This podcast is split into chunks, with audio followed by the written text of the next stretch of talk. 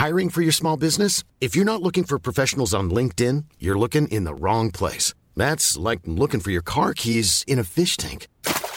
LinkedIn helps you hire professionals you can't find anywhere else, even those who aren't actively searching for a new job but might be open to the perfect role. In a given month, over 70% of LinkedIn users don't even visit other leading job sites. So start looking in the right place. With LinkedIn, you can hire professionals like a professional. Post your free job on linkedin.com slash people today.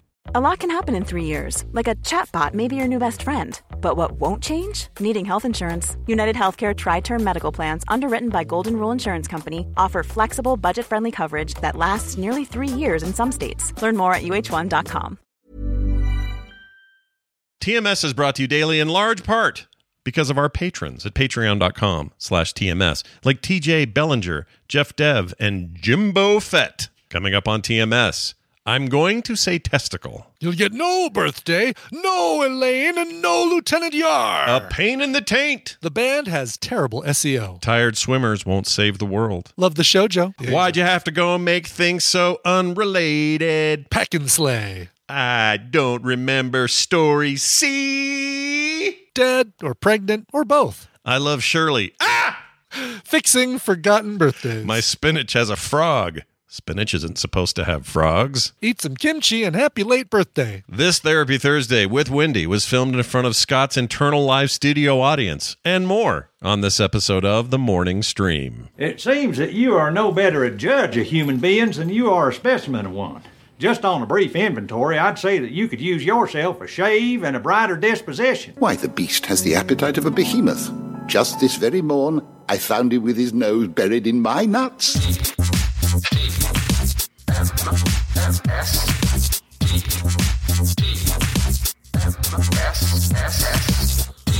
The morning stream. Get the baby.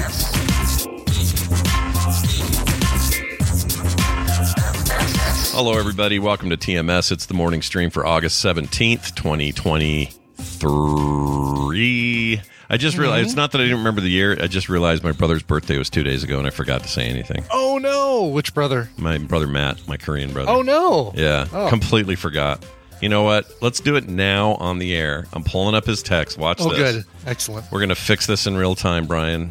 I I'm wonder gonna- if you're going to say the text out loud as you type it. I'm going to say happy late birthday, brother.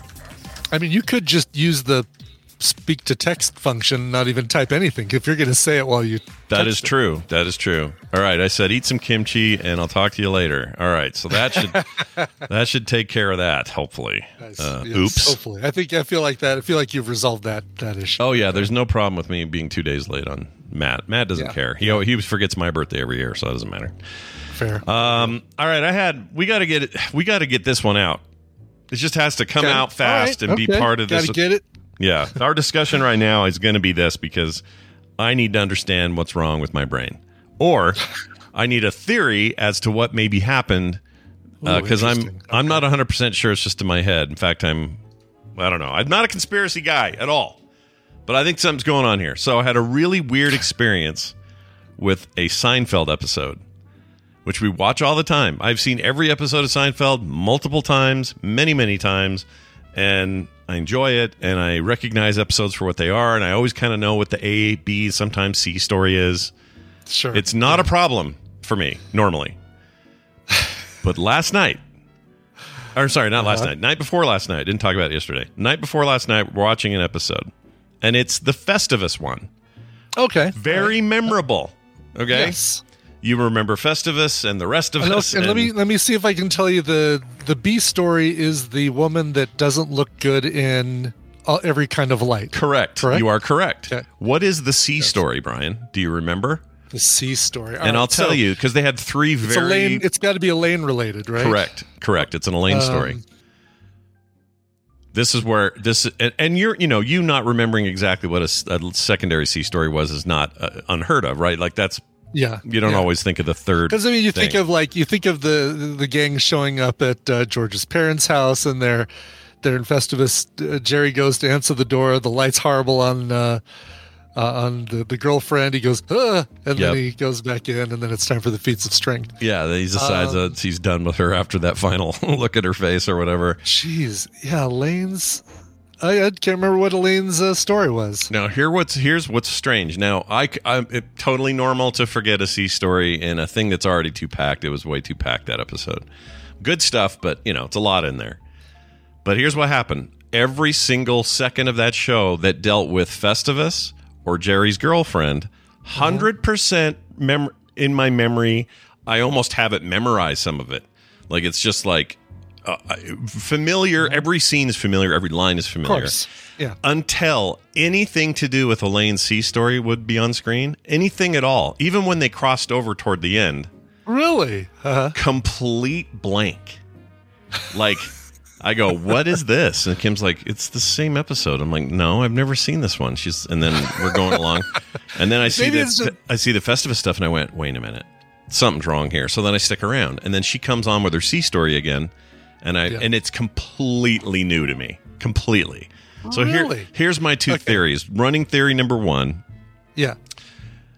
whenever this episode was on previously, for some reason, every time I either step away or get distracted during the C story to the point that I really don't remember it, that's possible that I just check out for it for some reason.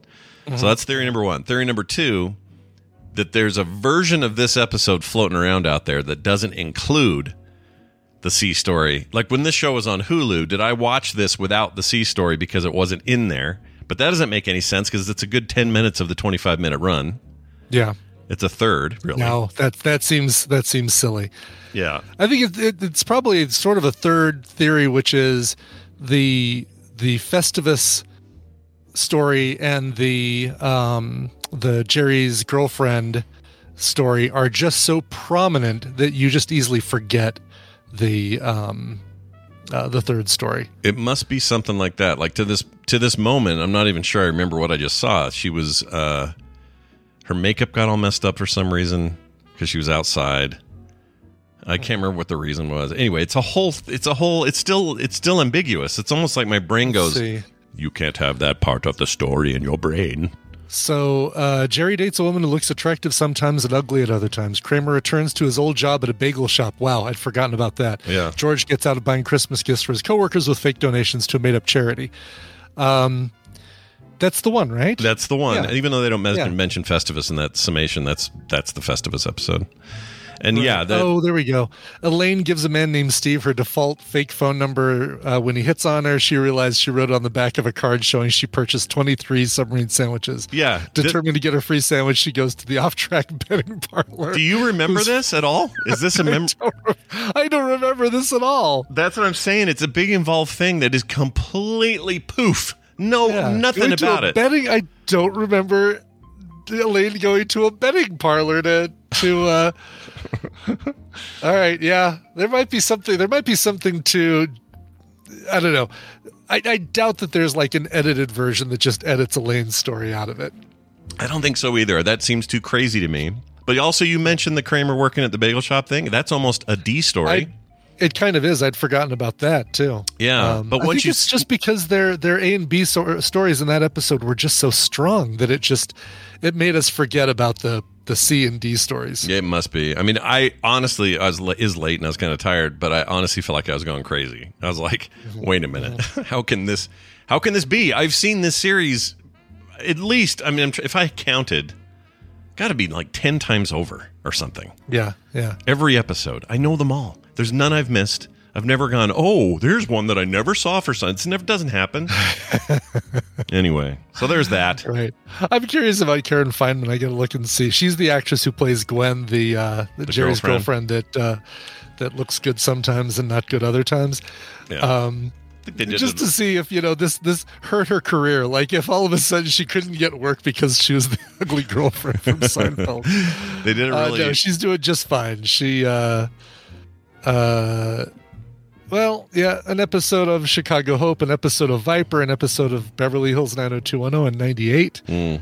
she an episode of Early Edition. Yeah, she probably just said, you know what? I'm going to make so much money in the syndication of that one episode of Seinfeld. I don't need to work anymore. I'm yeah. I'm out. It's like a single white female. What's her name? Um, uh, she, speaking of Tarantino, she was Yes, in that. uh, right. Bridget Fonda. Bridget Fonda just Yeah. poof, and then people found her recently, and she just looks like somebody's mom walking around, and she's like, "Yeah, I'm good, thanks. Don't need to." Like she. Yeah. really retired. I What- made my I made my money. I'm good. yeah. What I didn't know though is she's married still to uh, uh, Oingo Boingo frontman. oh, Danny Elfman. Danny Yes. Elfman. Right. Yes. and they just quietly go about their lives. He's busy with you know making scores for movies and stuff, but and and doing live shows and uh, putting together some really weird videos on on his YouTube channel. yeah, he's weird. That guy's weird. He is he's he's kind of nuts. But Uh, she's but- but uh, funny. Yeah, Nuts. funny, funny but nuts. Funny nuts, we call him. That's a weird. It just feels like it's got to be such a weird household. Yeah. Like, what do you suppose it's like in there? Do you think he's um? I don't know. to go work on some more scores. I'll see you later, Bernie. yeah, and she's like, I'm out of Hollywood. See you later, and just stays Exactly, Stays home. Okay, could be. go. I'm going to Macy's. Bye. but you wouldn't. She's unrecognizable now, and and pro- I think to her, I think that's what she wanted. I think right. I think she I think Hollywood sucks, and I think she sort of knew it, and maybe I don't know. It feels like right after the Tarantino movie, after Jackie Brown, she uh-huh. was like, I think I'm done. Yeah, I don't Uh, wanna Peter show my Fonda. bum. I think Jerby, daughter of Peter Fonda, not Jane Fonda. Yeah, So Jane Peter Fonda's daughter. niece. Yeah, that's correct. Uh, it's who was like great? Eric Roberts and Julia Roberts. How uh, yeah, Emma Roberts is Eric Roberts' daughter, not Julia Roberts. that's right. Of course, Peter Fonda, most famous in my mind for his excellent late life work in 310 to Yuma in 2007. Oh, sure. Very good. It's funny. I only, I only just I think yeah, Easy Rider. Boom. yeah, there you go. I There's mean that's Peter kind of the standard, right, for him. Yeah, yeah. Easy. I've never seen Easy Rider. Should I see Easy Rider? Um, that for worth doing? completion's sake, Yeah. I mean, is it like? it was okay. I don't think it's. uh I think it's it's just notable for for really propelling motorcycle culture Mm. um, as well as it did, but I don't feel like it was a great movie. Mm. See, to me, it's somebody like could uh, somebody definitely correct me if I'm if I'm wrong and it was a great movie and I just didn't give it enough of a chance. But Sure, it feels very much of a very specific time, Yeah, for like sure. hippie biker moment. Boom, bam. Yes, there's your movie. I think that's why I never really Jack- got into it. Jack Nicholson and um, who else was another? Oh, another uh, dude uh, eye patch from Waterworld. Um, uh, oh Hopper, Hopper, yeah. Dennis Hopper. Dennis Hopper. Yeah, hell of a cast. I mean, Yeah, Jeez Louise, but I just never saw it. You know what else I haven't seen? I've never seen um uh the- Parasite. no, the Mrs. yeah.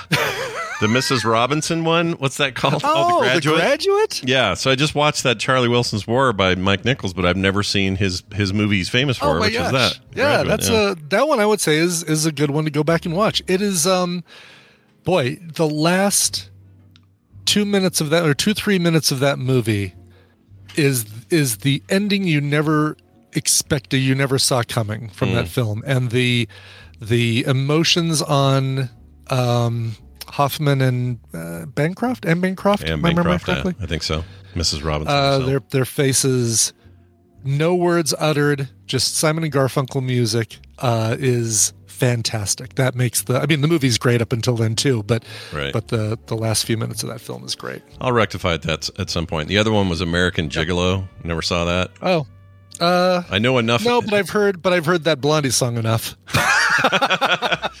Katharine Ross, thank you, Jeannie. Yeah, not not Bancroft. Oh, yeah, she's yeah. the she's the is she the is she Mrs. Robinson? Who, who so. plays Mrs. Robinson? That's her, right?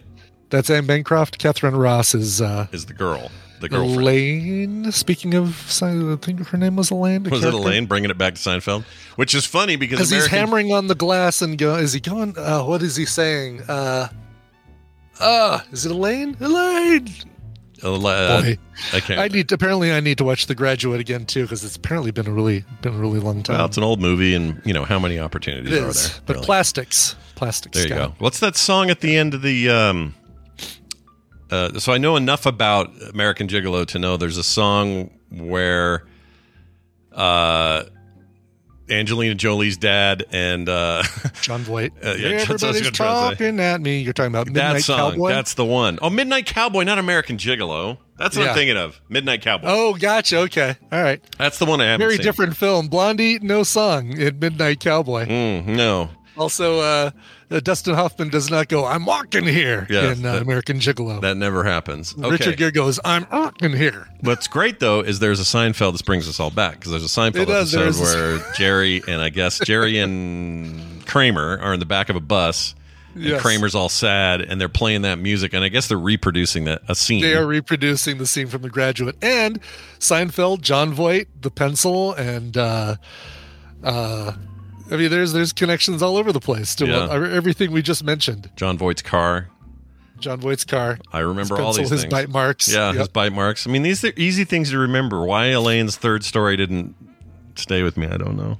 I still don't really know what it was about other than the what you just said. Yeah. You read the thing. Yeah, I mean, it's, like, oh yeah. uh, I described it. I described it. and I still can't remember it. and some of my favorite C stories on that show are Elaine stories. Yes, like right. her and Mr. Pitt and uh, all that. for sure, for sure. The put- Amazing. everything with Putty was fantastic. All of it. Can Her and- spare a square? yeah, her and Peterman. Amazing. Yes, yes. Elaine, Urban sombrero. you may know it as Burma, but I know it as. Oh, God. he's so great. Myan- Myanmar. Yeah, he's amazing.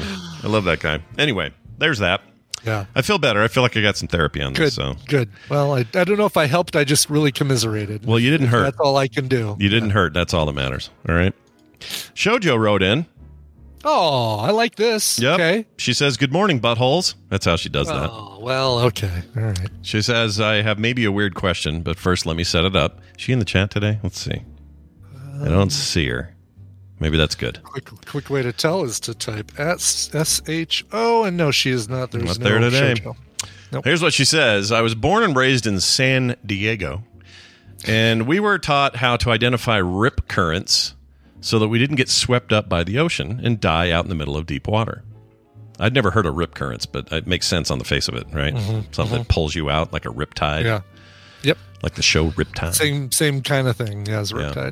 Uh, Dunaway Except fewer dumb robots. Yeah, and Dunaway's probably excited just hearing the word. Riptide. Yeah, any mention of Riptide, it's like the bat signal to it, one of one of Brian uh, Dunaway's ears just perked up. Yeah, you guys need Dunaway? Say Riptide.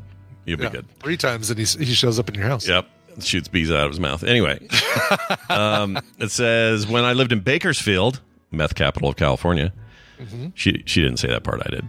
Um, we learned that you should never go uh, river rafting without a professional at the Kern River because I cannot tell you how often the news reports uh, had dead bodies that washed up every summer multiple times. Uh, when I lived in Lancaster, I don't know where that is. Is that California? Uh, it must be. Yeah, it's it's California. It says uh, we learned that you should never go hiking alone. It's very easy to slip and fall to your death in the Los Angeles forest. The cliffs don't care how pro you are. He says, Now I live here in Las Vegas.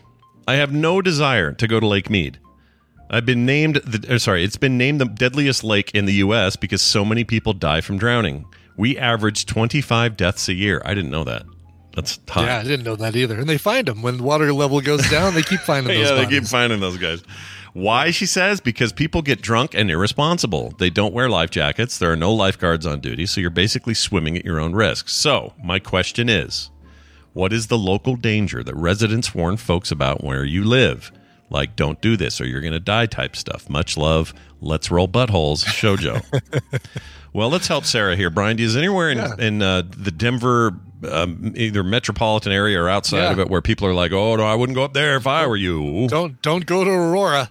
to right. avoid that's where they filmed cops. Don't go to Aurora, Colorado. Gotcha. Um, no, I mean like you know, thinking more of like the dangers. You know, Lookout Mountain. Uh, there, you know, there's warnings all the time up there. People cycle. Oh my God, they cycle up Lookout Mountain, and it's a it is an intense bike ride. It's beautiful. It overlooks the um, the whole city, but there's no guardrail and there's no bike lane either. So if you've got cars going up and down Lookout Mountain and you're on a bike, you're basically uh, between the cars and the cliff. And uh, yeah, that's bad. that seems super bad. That seems bad. It is bad. Yeah, Yeah. there's plenty. You know what? Plenty of other places I'll ride my bike. No, thank you. Lookout Mountain. sure, sure, absolutely. Uh, but as far as like, uh, like a natural you know, place or like a. because we do get we get the same river rafting things that they talk about. We get the same uh, mountain climbing things that that Shojo talked about. I can't think of like a specific, um, Yeah, I can't think of a specific uh, thing. Yeah, Wes. Wes in the chat says, "Dude, we drove up Lookout Mountain a few weeks ago. Going downhill, those bikers were passing us, going like 60 miles per hour. Oh, yeah. they yeah, do. They fly down that damn thing. Yeah, that's pretty. That's that can be any canyon watch- bike riding stuff is a bit dangerous. Find uh, find video. Like just look up YouTube, uh, folks, and and look at uh, Lookout Mountain cycling, and you'll probably get video of somebody on a bike with their GoPro doing video of the ride down Lookout Mountain or yeah, up. that that sounds horrible. I wouldn't do it. Um, you've done it though, right? You've been on there. No, no, I've, No. I've never done Lookout Mountain. I haven't ridden on that. I'm going to tell people my friend Brian Ibbott was on Lookout Mountain just to make you Yeah, sound okay. cooler. I've gone up there because it's also a great um, uh, makeout spot. You Oh. go up there. There's places to park. You take, you fog up all the windows. Yeah, yeah. Yep. High school, the, high school business up there. That's the danger. Exactly. That's the that's the danger um, uh, that that I'll encounter on Lookout Mountain. That's right. You either come down dead or pregnant. One of those two. One of the two. Yeah, maybe both. So I'm Ooh. reading here: five national parks in Utah are ranked among the most dangerous in the United States.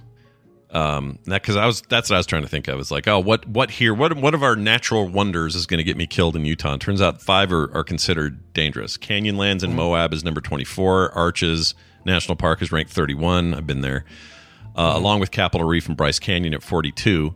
Zion's National Park though is in the top 10. Uh, so you want to be careful there. But if I'm talking about like local lore kind of stuff, like growing up, people would say don't go there. There's a Yeah. place called Suicide Rock that is. Um, it was around even when my dad was a kid. This is how old this thing is, and people would climb up it to spray paint or tag it or put you Oh, know I love Shirley Yeah. or whatever.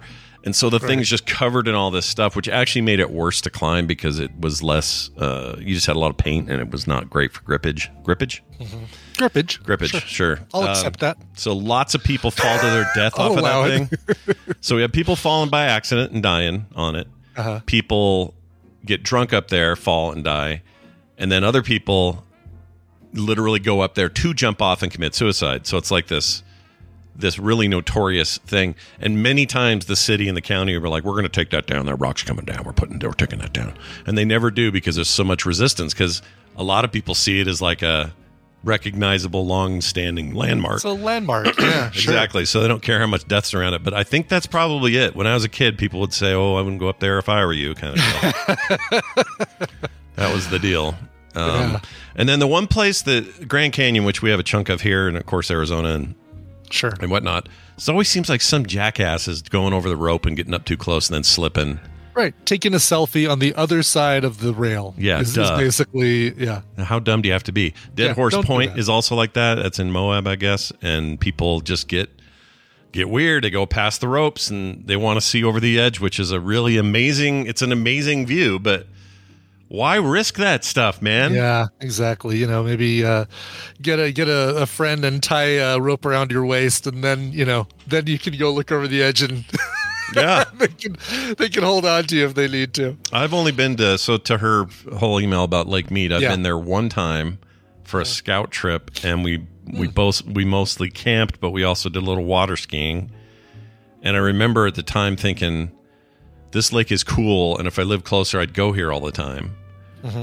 But these days, because partly because it's so low, I think. Um, I don't know if and I don't know if this winter helped or not. I don't know if Lake Mead's still dropping. I don't know what the deal is, but it's not a lake I would. It's not one I'd prioritize now. If I'm going to make a lake trip, I'm not going to plan to go to Mead. I'd probably go. I'd probably you- go to Bear you know, Lake again or something. You know. If you had a motorboat and water skis and stuff like that, you might. But yeah, I don't I don't see Lake Mead as the kind of place in that heat that I'd want to camp on the side, Mhm. roast some hot dogs, dip into the water every once in a while. It's like no, that's uh, there's there's better lakes near me that, that I'd much rather do that with. Yeah. Now that I think about it, high school was also riddled with uh, warnings about going to Utah Lake, which is kind of smack between, like, actually from where I am, it's a straight shot to where Orem is, except there's a giant lake called Utah Lake in our way. And they've even talked about putting a highway over it. And they never did. But anyway, it's this lake. And as kids, it was a quick way to go and do a, an afternoon Saturday uh, lake run, you know? Like, Yeah, we're just going to yeah. go get on the boat and have some fun for a few hours or whatever. It was cheap and you could just go launch your boat and whatever. So we did that a lot when we were younger.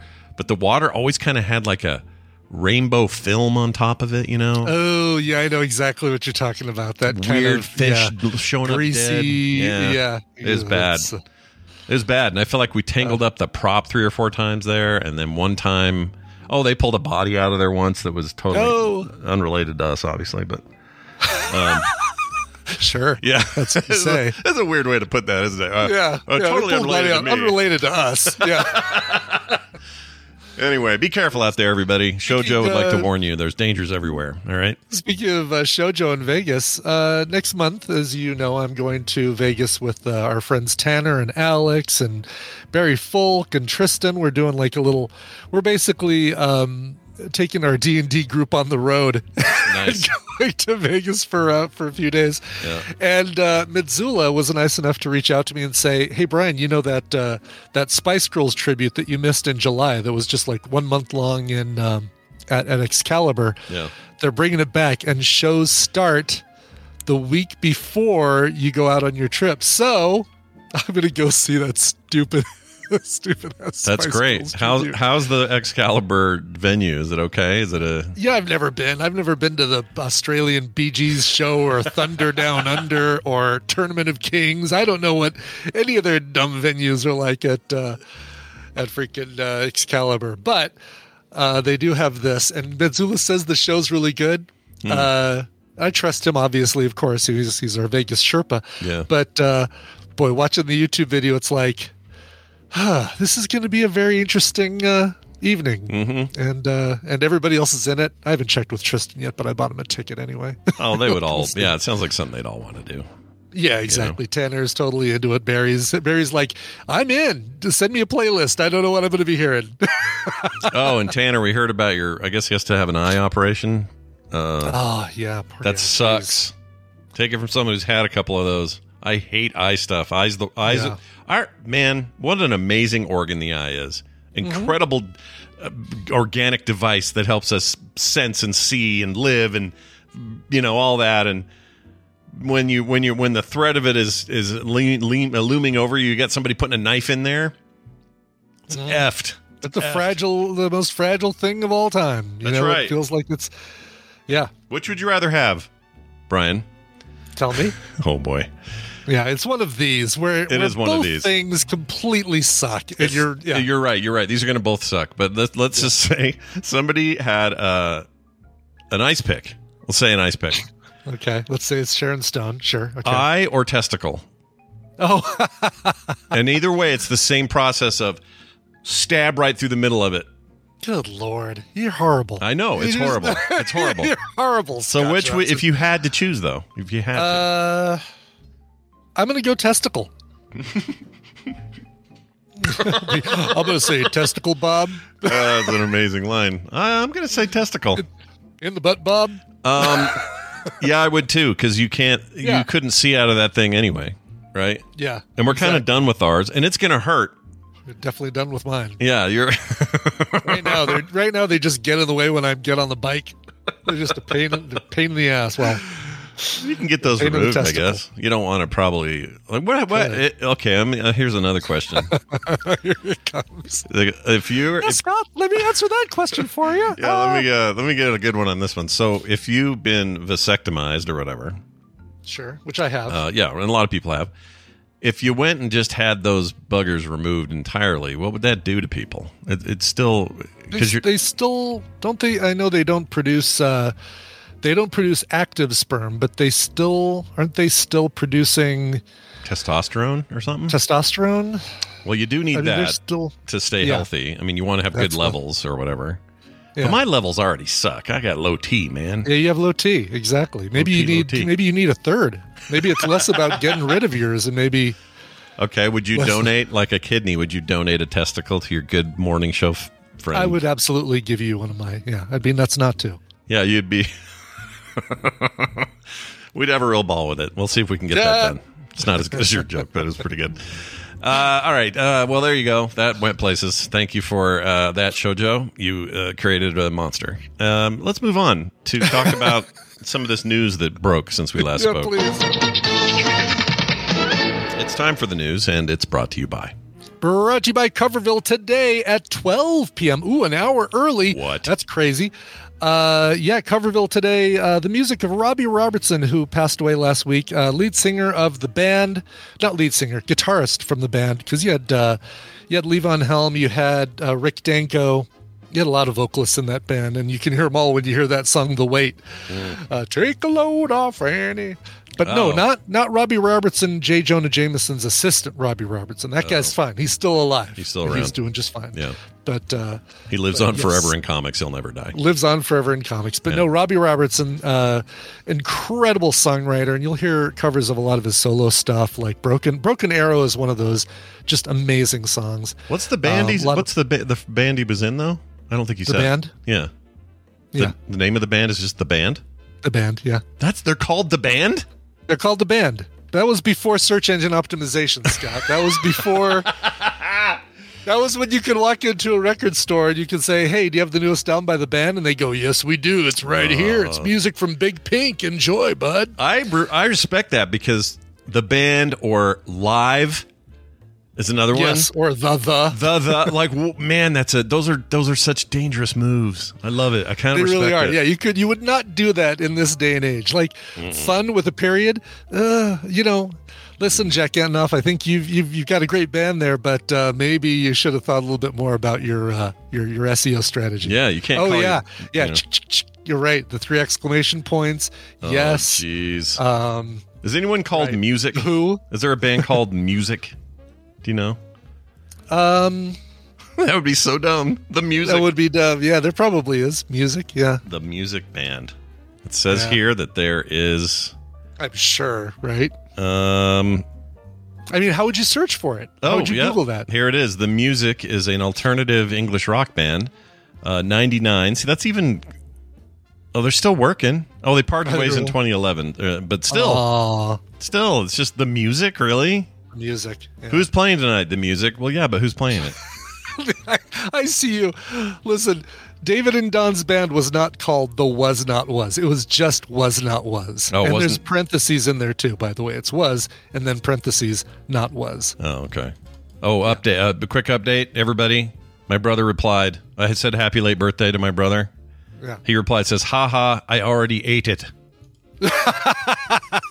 so there you go. Anyway, back to this. So the Coverville tomorrow, today, Coverville today at noon. noon, twitch.tv slash uh, Coverville, playing some Marvel Snap, and uh, but no time today for uh, follow up games. That's why I'm doing the show early because I've got some stuff I've got to do this afternoon. So, No worries. uh, so there you go. Oh, Shojo just showed up. Should we redo her whole? Let's do the whole segment over Uh, again. The whole segment over again. The Yeah. entire uh, 28 minutes of her focused email.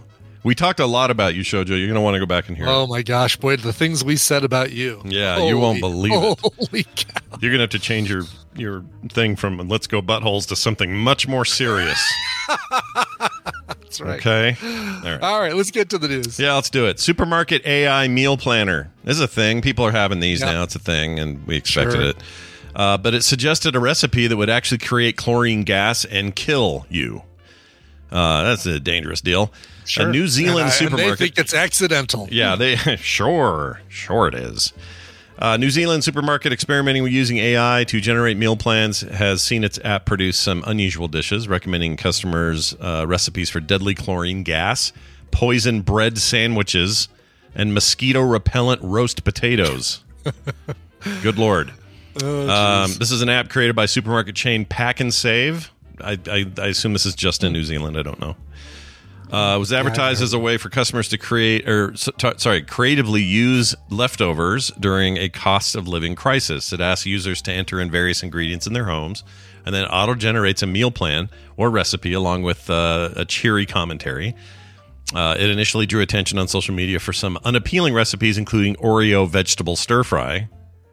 That sounds terrific. Ugh, I don't want that at all. Oreo vegetable stir fry. Can you imagine? Do you crush up the Oreos or do you just lay them in the uh, the, the wok? Uh, Oh, like just discs? They're just discs in there? just the discs. I don't think Oh no! All this double stuff melted out. Oh, horrible idea. My gosh. Um, well, anyway, my favorite cus- my favorite recipe from all this is something called meat bending. Mm. meat meat bending. Meat bending. I can almost hear Rhys Davies, say it. Yes, you can. Wait, is that his name? Yeah, I think that's right. Rise. Yeah, Rhys Davies. I always mix him up with the guy that plays Gimli. John John Rhys-Davies. Yeah. I can't. It's Rise just Reese? impossible. Riz? Reese? Reese, Rise, Reese. Is it Reese? I don't know. I loved him on uh, his character. Uh, the kid he played on Bob's Burgers is still one of the greatest moments in television history. Oh, Rhys Darby. right, Yeah, Darby. Right, That's it. right, right, right. Thank you. Oh, he's so great. I love that guy. Yep. Uh, one customer began, or when customers began experimenting with the uh, the thing, entering a wider range of household shopping items into the app, began to make even less appealing recommendations. One recipe is dubbed uh, aromatic water mix, which would create chlorine gas. The bot recommends the recipe for the perfect perfect non alcoholic beverage to quench your thirst and refresh your senses. Oh, it'll do it all right. yeah. served You'll never chill. be thirsty again. Yeah, I will. I never drink anything ever again. Served chilled and enjoy the refreshing fragrance, it says, but does not note that inhaling chlorine gas can cause lung damage or death. Yeah, we got to be bet- a little better about these things. I think. Yeah. you know. Yeah. The AI's still got its got its issues. Got its you saw my reply about that uh, that Frank Sinatra thing, right? Like the music Hmm. they pulled was exact. I mean, it is the the postmodern jukebox, and the dude who posted that, that break stuff guy on TikTok, Yeah. didn't come forward about that until people said, "Dude, that's the music from." From uh, Postmodern Jukebox, he says, "Oh yeah, yeah, that's the music from Postmodern Jukebox, but the Frank Sinatra voice is AI." And I'm like, well, "Now it sounds a little suspect." Now. I don't know if I believe you and ever you ever say anything ever again. Exactly, because I've heard Toby Huss's uh, version of Frank Sinatra, his impersonation. It sounds really good, and so does this. Well, here he is singing. I'll do a taste of this Wonderwall. Do you have cover. another? Does he do a different uh, thing? Yeah, I got a couple of these. Um, Let's try this one. It's probably going to be the Mike Flowers Pops Wonderwall, isn't it? There are many things that I would like to say to you, but I don't know how. I, I don't know if that's a. I don't know. That's hard to say. It sounded a little electronic right there in the. oh. Yeah. How about this one? Uh, That still could be the Postmodern Jukebox Wonderwall, though. it could be. How about this one? World with free life, been spending most their lives living in the gangster's paradise. Well, that doesn't sound right at all. Oh, Yeah, that is very electronic. That's okay. pretty bad. Let's see. Yeah, so that's that's bad AI Sinatra is what that is. Okay. How about this one? This one kind of caught me. Here you go. If you wanna run away with me into a galaxy, and I can take you for a ride. Well, yeah, that's, that's levi- levitating by uh, Dua Lipa. uh, Dua Lipa, but it's the postmodern jukebox levitating. Is it? The yes, But it's, it's not even not even like oh yeah, the AI must have uh, used a little bit of that. No, it's basically they did that. They stripped out the Stripped uh, female lyrics. vocals that they had for postmodern jukebox and put that uh, Sinatra uh, on top of. Hoping that nobody would notice. Sounds Exactly. like. Yeah. Yeah. Oh, why But I can't- do. I love that song anyway. Did Oh, you ever watch really the? Uh, yeah. uh, Music Exploder, Song Exploder. Did you ever watch the Song Exploder um, on Netflix about that song? No. Uh, Okay, all right. Quick, Is it quick, good? kick-ass uh, recommendal here right now. Bonus. Oh my gosh. I'm so excited. All right. Go ahead. Yes. Uh, on Netflix, there is um, a show called Song Exploder. Mm-hmm. Oh, let me make sure it's still on. Yes, it still is. Good. Um, series one, I think they did two two seasons. Oops.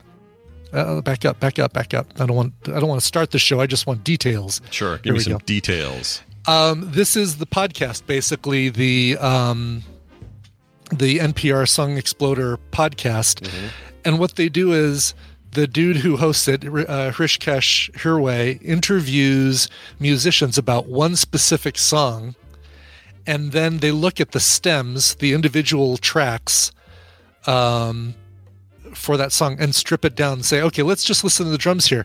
Tell me about this. Oh, tell me about this uh, guitar lick right here. And Dua Lipa, like this is what made me a fan of Dua Lipa was her interview on um, Song Exploder. Oh, I have to check But, this um, out. She's really smart. I like she her. really is. Yeah, she's she's she's got it uh, going on upstairs. But another really good one on there is um, Lin Manuel Miranda's "Wait for It." Um, so from uh, Hamilton, um, they, do a, like a little breakdown of every note of um, of "Wait for It" from uh, uh, Hamilton. It's fantastic. These things great. are thirty minutes long. Fit one in. I, I like that easy. podcast. The podcast I already liked. I didn't know they did a video, uh, a show version. That's cool. Yeah, yeah. Uh, I will check that out. I heard it. It's the same reason I was sold on Dua Lipa. It was this whole separate thing, but I heard an interview with her about an album drop, and I thought, well, this is going to be a bunch of teeny bop ho- horrible. Yeah, I thought and the same she's thing. so intelligent, so smart, and so like articulate. And it's not that I didn't expect a, a beautiful woman to be uh, smart and, humble. articulate. Like she's not like, oh yeah, well, you know, this is just about my friends and I are just really like to dance in clubs, and so this song is about us dancing in clubs. Right. It's not like that at all. She sounds like somebody No. I'd want to have. If we had a zombie survivor group, I'd want her in it, you know?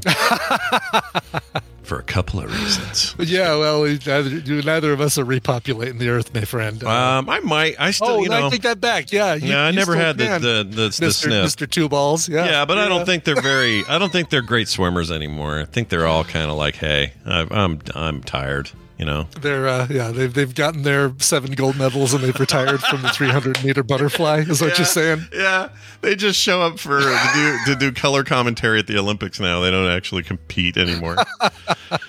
um. All right, moving on. Oh yeah. Right. don't eat these foods from this AI thing. Is what I'm getting at. Yeah, yeah. Don't don't don't use those recipes. It's not Hello Fresh. No, never is it hello or fresh. Here's one from a suburban Detroit woman.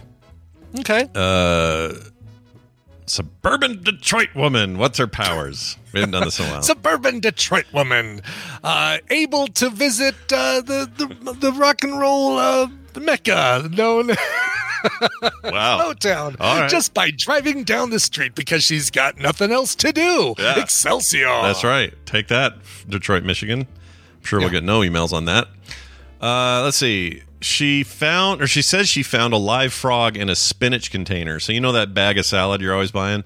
Yes. Uh, Yeah. Imagine those containers full of spinach. A woman in uh, Detroit opened hers up, and bam, a live frog hanging out in there, chilling. Sweet. Yeah, uh, makes. Just munching, just be like, hey, man, yeah, I found I'm- this I'm- first. this is my spinach. Says Amber Warwick of uh, Southfield says she bought the sealed Earthbound Farm spinach package earlier this week from a major store. Is that how you'd say that? Major? Meijer. Meijer. Oh, just Meijer, the J silent. Meijer. Yeah, the J is silent. It's it's a dumb.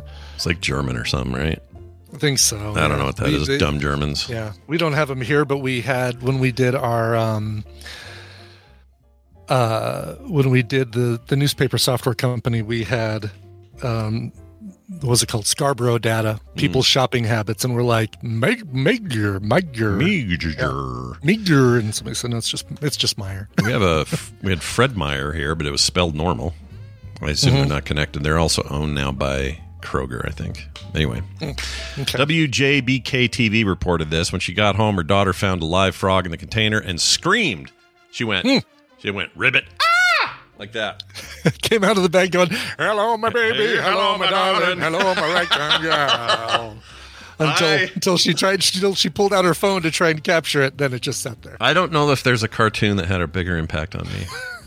I love that one. Honestly, it's so good, poor dude. guy. It just stresses me out because this poor guy, this frog, does this amazing thing, and he can't get anybody to believe him. Yeah. And it just it just upsets me so much. It was the moment though I realized that Chuck Jones is a genius. Like he's Yeah. it is so Yeah. I don't know if it's ever been matched. Eh, He's so good. Anyway, uh, this woman, oh yeah, Amber Warwick. I already mentioned that. Uh, it was alive and moving. She says, "Just thank God I didn't eat the frog." Wait, are you telling us to thank God you didn't eat the frog? Or are you saying? Yeah, I know because it does sound like she's telling us to thank God she didn't eat the frog. I think she should thank him because I don't know her. Maybe she's a terrible person and should have eaten the frog. I don't know. well, if you took the bones out, it wouldn't be crunchy, would it? Yeah, it's just a frog. Crunchy frog. Warwick said she immediately returned the package and the frog to the store. Workers were there, released the frog, and gave her a refund. it released it outside, I hope, not in the yeah, store. release yeah, released the frog into the uh, the the iceberg lettuce. yeah, who knows where it'll show up next? It's that's Exactly. the next person. You found the never know. frog. You got a free bag of salad. Let's see. The TV station's video showed the frog in a sealed container. Jennifer Holton, spokesman for the Michigan Department of Agriculture and Rural Rural, Rural Development, told the uh, Detroit Free Press, "You've been there." I have been there. Yes. Yeah, that's familiar from stories prior. and and I remember about as much of the Detroit Free Press as anything else in in uh, Michigan. That's about it. Closest I ever got to Detroit was the airport, and That was in 2018, and that airport Doesn't count. You have to leave awesome. the airport and have a meal for for it to count. Uh, That's true. I haven't technically been in. I've only been in. Well, I guess I was outside the building, but I never went anywhere past the airport's boundaries. But Ah. that's an awesome airport. I was not told how good the Detroit airport is, or the new. I guess it's new, Hmm. ish, but it was great. How long ago was this? Uh, 2018 when I went to Columbus. Oh, When you it was went our to uh, Columbus, right? Yeah. Yeah. Oh God, yeah. It's been. It was in the '90s that I was there, and I don't remember it being a good airport. So that's a. Apparently, they've redone the airport. yeah, I think so. two. Unlike that thing up in Seattle, what do you guys that you guys call an airport? What is it? What is? I hate that place. there are two airports I don't like. That and Dallas Fort Worth. DI. Oh, I was gonna say DIA because of the uh, the terminal uh, having to go. between Oh yeah, it had yeah. That was just a bad circumstance. Otherwise, you have a very cool airport. It's awesome, but Yeah. making me run around that giant wiener. No, but DFW, DFW, I would agree. And I'm sorry, but uh, Hartsfield Jackson, it's it's a it's a a bit it's a huge airport. It's such a sprawling airport. It's difficult. yeah, you don't. One does not say, simply man, I do, walk I in. Do LAX is even horrible too. I'm yeah, trying to LAX think of, is bad. Lax is bad. Real bad. Yeah. Uh, Charlotte, Charlotte, North Carolina's airport is lovely. You've got rocking chairs in front of a big plate glass window. You can sit there and Yep. while you wait for your flight, just rock in some rocking Mm-hmm. chairs. Oh, as an, al- an alternative to LAX, whenever we'd go to BlizzCon, we would go to John Wayne International. Yeah, Love that little airport. Great That's airport. Great. It's a great little airport. Yeah. yeah. it's got a big Going John to Wayne Disneyland, statue. you go to John Wayne. yeah, don't don't even bother with LAX if you can. It's more expensive, but if you can do it. Speaking of which, are you uh, going to take a little uh, journey out to California in November? Don't know yet. And, uh, um, if they, I, everyone is still waiting to see if they're going to do press availability stuff. Sure. I'm going to apply for that if they they said they're going to do it. So I'm just it's just a matter of time. But if not, um, I don't know. Maybe Yeah. it might be fun to I'm go out con- that way anyway. But I don't know if I'm I. considering going just you know just to be out there. I'll go visit the uh, the guild the guild hall in the hotel, and uh, and then might just uh, hit some Disneyland. You know, just go go I see wonder the if there new, will uh, be. Do you think there'll be a guild hall this year? I don't know. Maybe there. Oh, will be. I don't know. Yeah, I don't know. I have no That's idea. true. I haven't heard about it. And usually we do by now, right? Like the Yeah. My guess is Um, my guess is people are a little soured on it. I don't know. Like it's been a long haul from 2019 till now in terms of Blizzard issues Mm-hmm, and problems and ups and downs and all that. I don't know. Yeah. No one's talked to me, Yeah. which tell which which probably means it probably isn't happening because nobody's going to want to spend the two grand or whatever. not. No. So I'd go out there just to hang out with uh you know, if you're out there, Wine Zerpel probably would be out there. Well, I don't know. They're all they're all hardcore.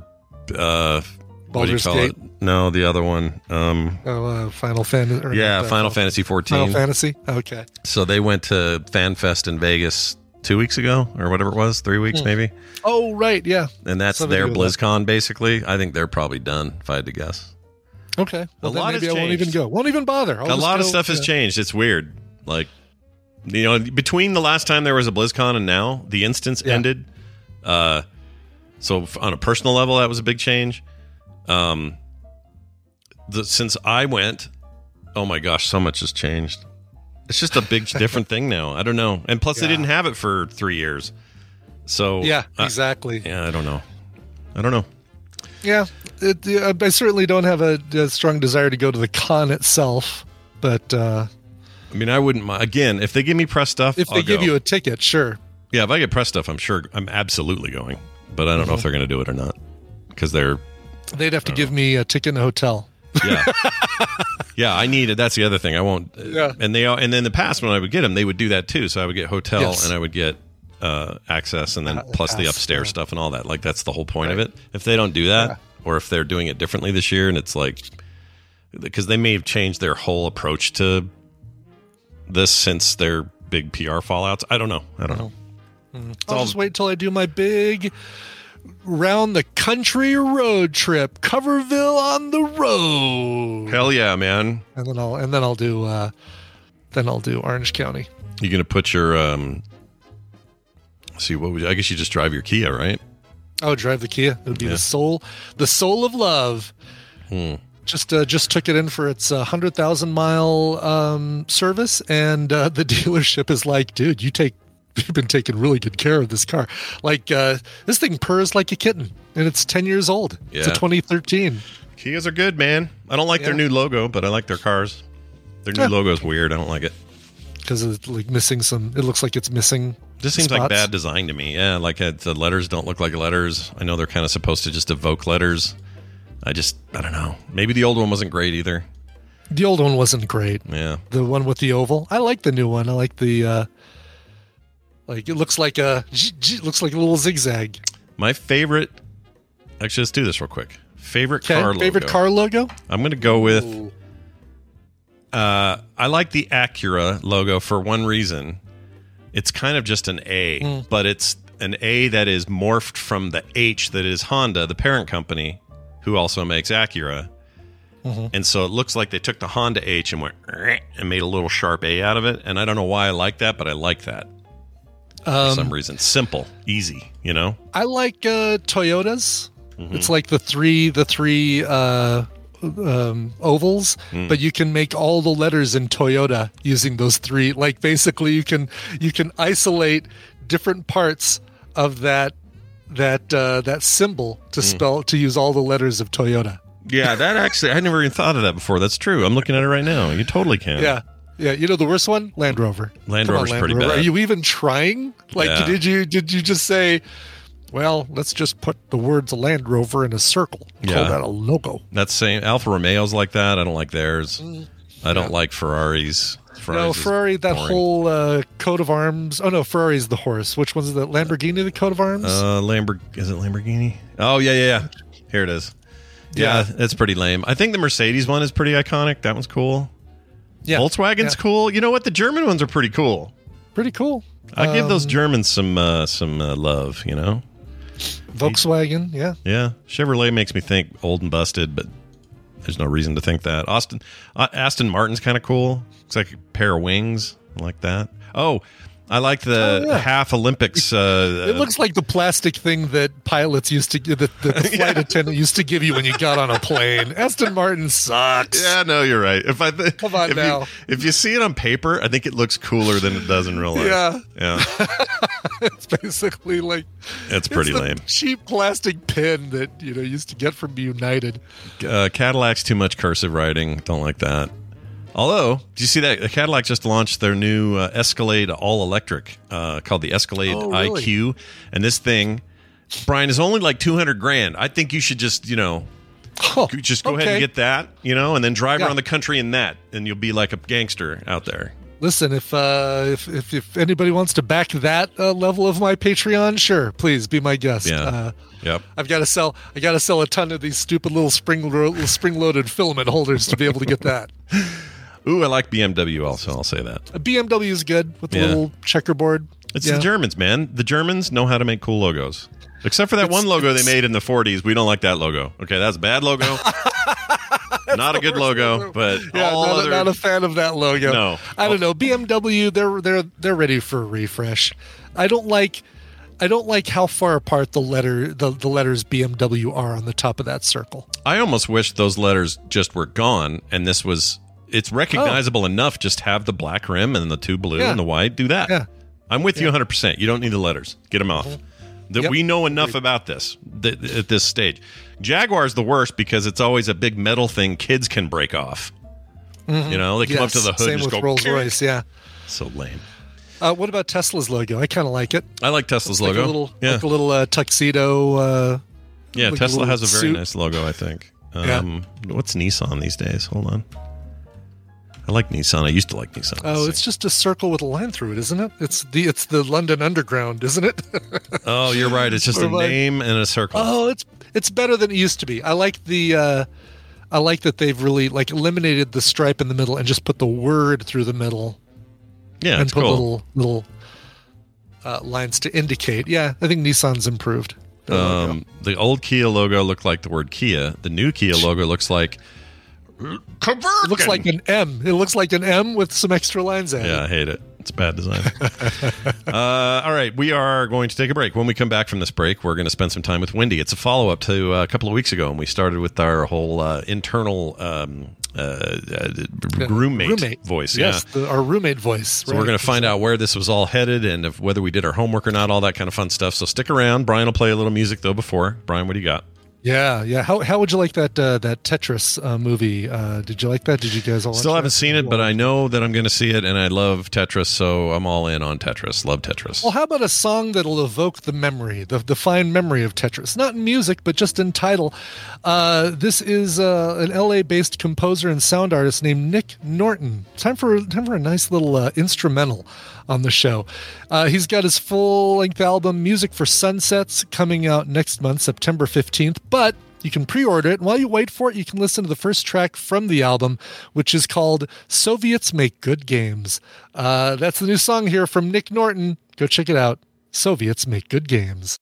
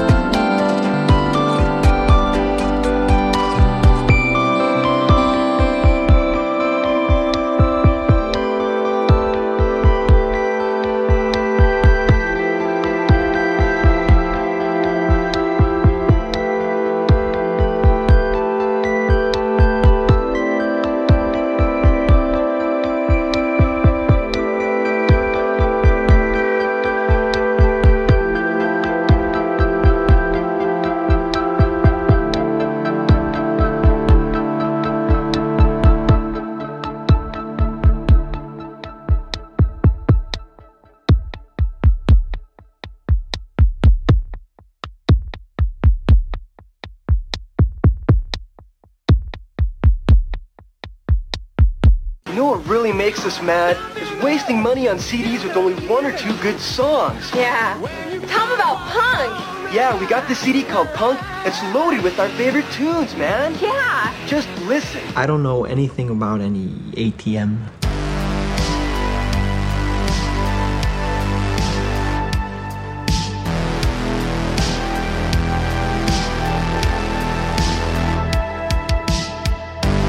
We returned. Tell me who that was one more time. Well, it ain't. INXS is about as punk as Yanni. yeah, you should see this old commercial. The visual almost Oh. is better because they're wearing the uh, dumbest wigs and just it's really dumb. Yeah, we picked up the newest punk CD. Who wants to buy albums that just have one good song? Check out some of these great artists on our punk song or punk album, Men Without Hats, Wang Chung, INXS. You're not wrong. Almost everything is like that. It's so bad. really? Oh, I don't know who they thought they were talking to, but some yeah, guy, some wasn't anybody his- who knows what punk is. Uh, hey, they, that person you just heard, that uh, instrumental you just heard, that was Nick Norton uh, from LA, uh, coming out on an album, Music for Sunsets, comes out September 15th on People Places Records, but that's the first single. Soviets make good games. All right, that's true. They made that one good game. They did make that one. Actually, make other good games. The game, the game Stalker one and two.